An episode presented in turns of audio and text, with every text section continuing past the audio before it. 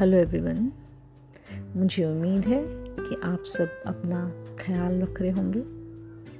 Vaccination भी करवानी है और मास्क बहुत ज़रूरी है।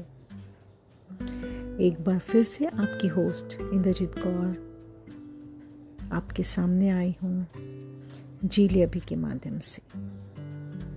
आज मैं बुरे वक्त के बारे में कुछ बात करूँगी। बुरे वक्त के साथ लड़ना पड़ता है। बुरे वक्त के साथ लड़ना पड़ता है। हंसकर भी संघर्ष जारी रखना पड़ता है। नीयत हो तेरी साफ़, मेहनत हो सच्ची तो कामयाबियों को भी तेरा पता ढूंढ निकालना पड़ता है। इसके लिए बुरे वक्त से घबराना मत। बहुत जल्द सब ठीक हो जाएगा। अपना ख्याल रखिएगा।